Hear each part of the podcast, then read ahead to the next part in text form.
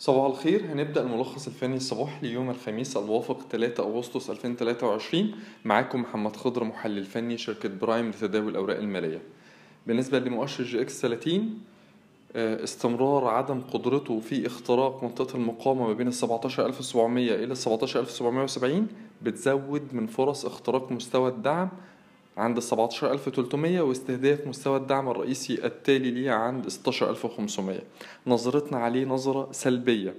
بالنسبة لمؤشر EGX 70 نفس الكلام. إحنا شايفين إن المؤشر مش قادر يكسر أو يتجاوز منطقة المقاومة اللي إحنا اتكلمنا عنها أكتر من مرة ما بين ال 3544 إلى ال 3590 فده بينذر بتغير وشيك في الاتجاه الصاعد الحالي قصير المدى.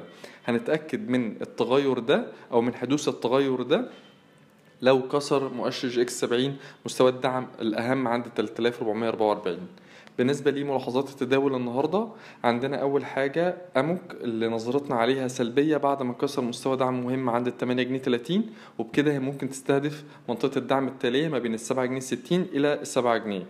تاني حاجة مجموعة مصرية عقارية بنأكد على نظرتنا الإيجابية فيها هي بتتحرك فوق مستوى ال 77 قرش وإحنا عدلنا مستوى وقف الخسارة من ال 57 من ال 75 قرش آسف إلى ال 77 قرش. آه، تالت حاجة عندنا بالتون آه، اللي لازم كل اجتماع صباحي نتكلم عنها ليه؟ لأن هي بقت بتنفذ آه، جزء الأكبر من أحجام التداولات في السوق. طيب نظرتنا عليها نظرة محايدة.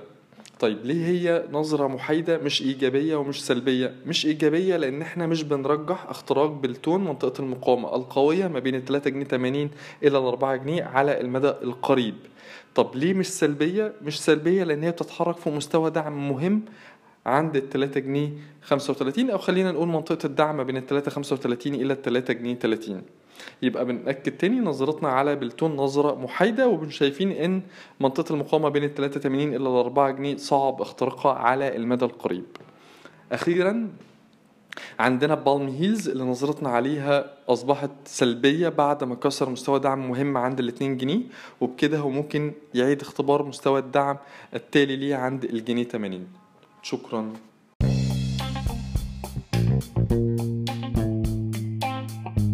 يرجى العلم أن هذا العرض هو لأغراض معرفية فقط، ولا يمكن اعتباره عرض أو توصية شراء أو بيع أو إدارة استثمارات أو خدمات استشارية. ينصح باستشارة مستشارك المالي قبل اتخاذ أي قرار استثماري، علماً بأن الأداء التاريخي ليس مؤشراً يعتمد عليه لتحديد الأداء في المستقبل.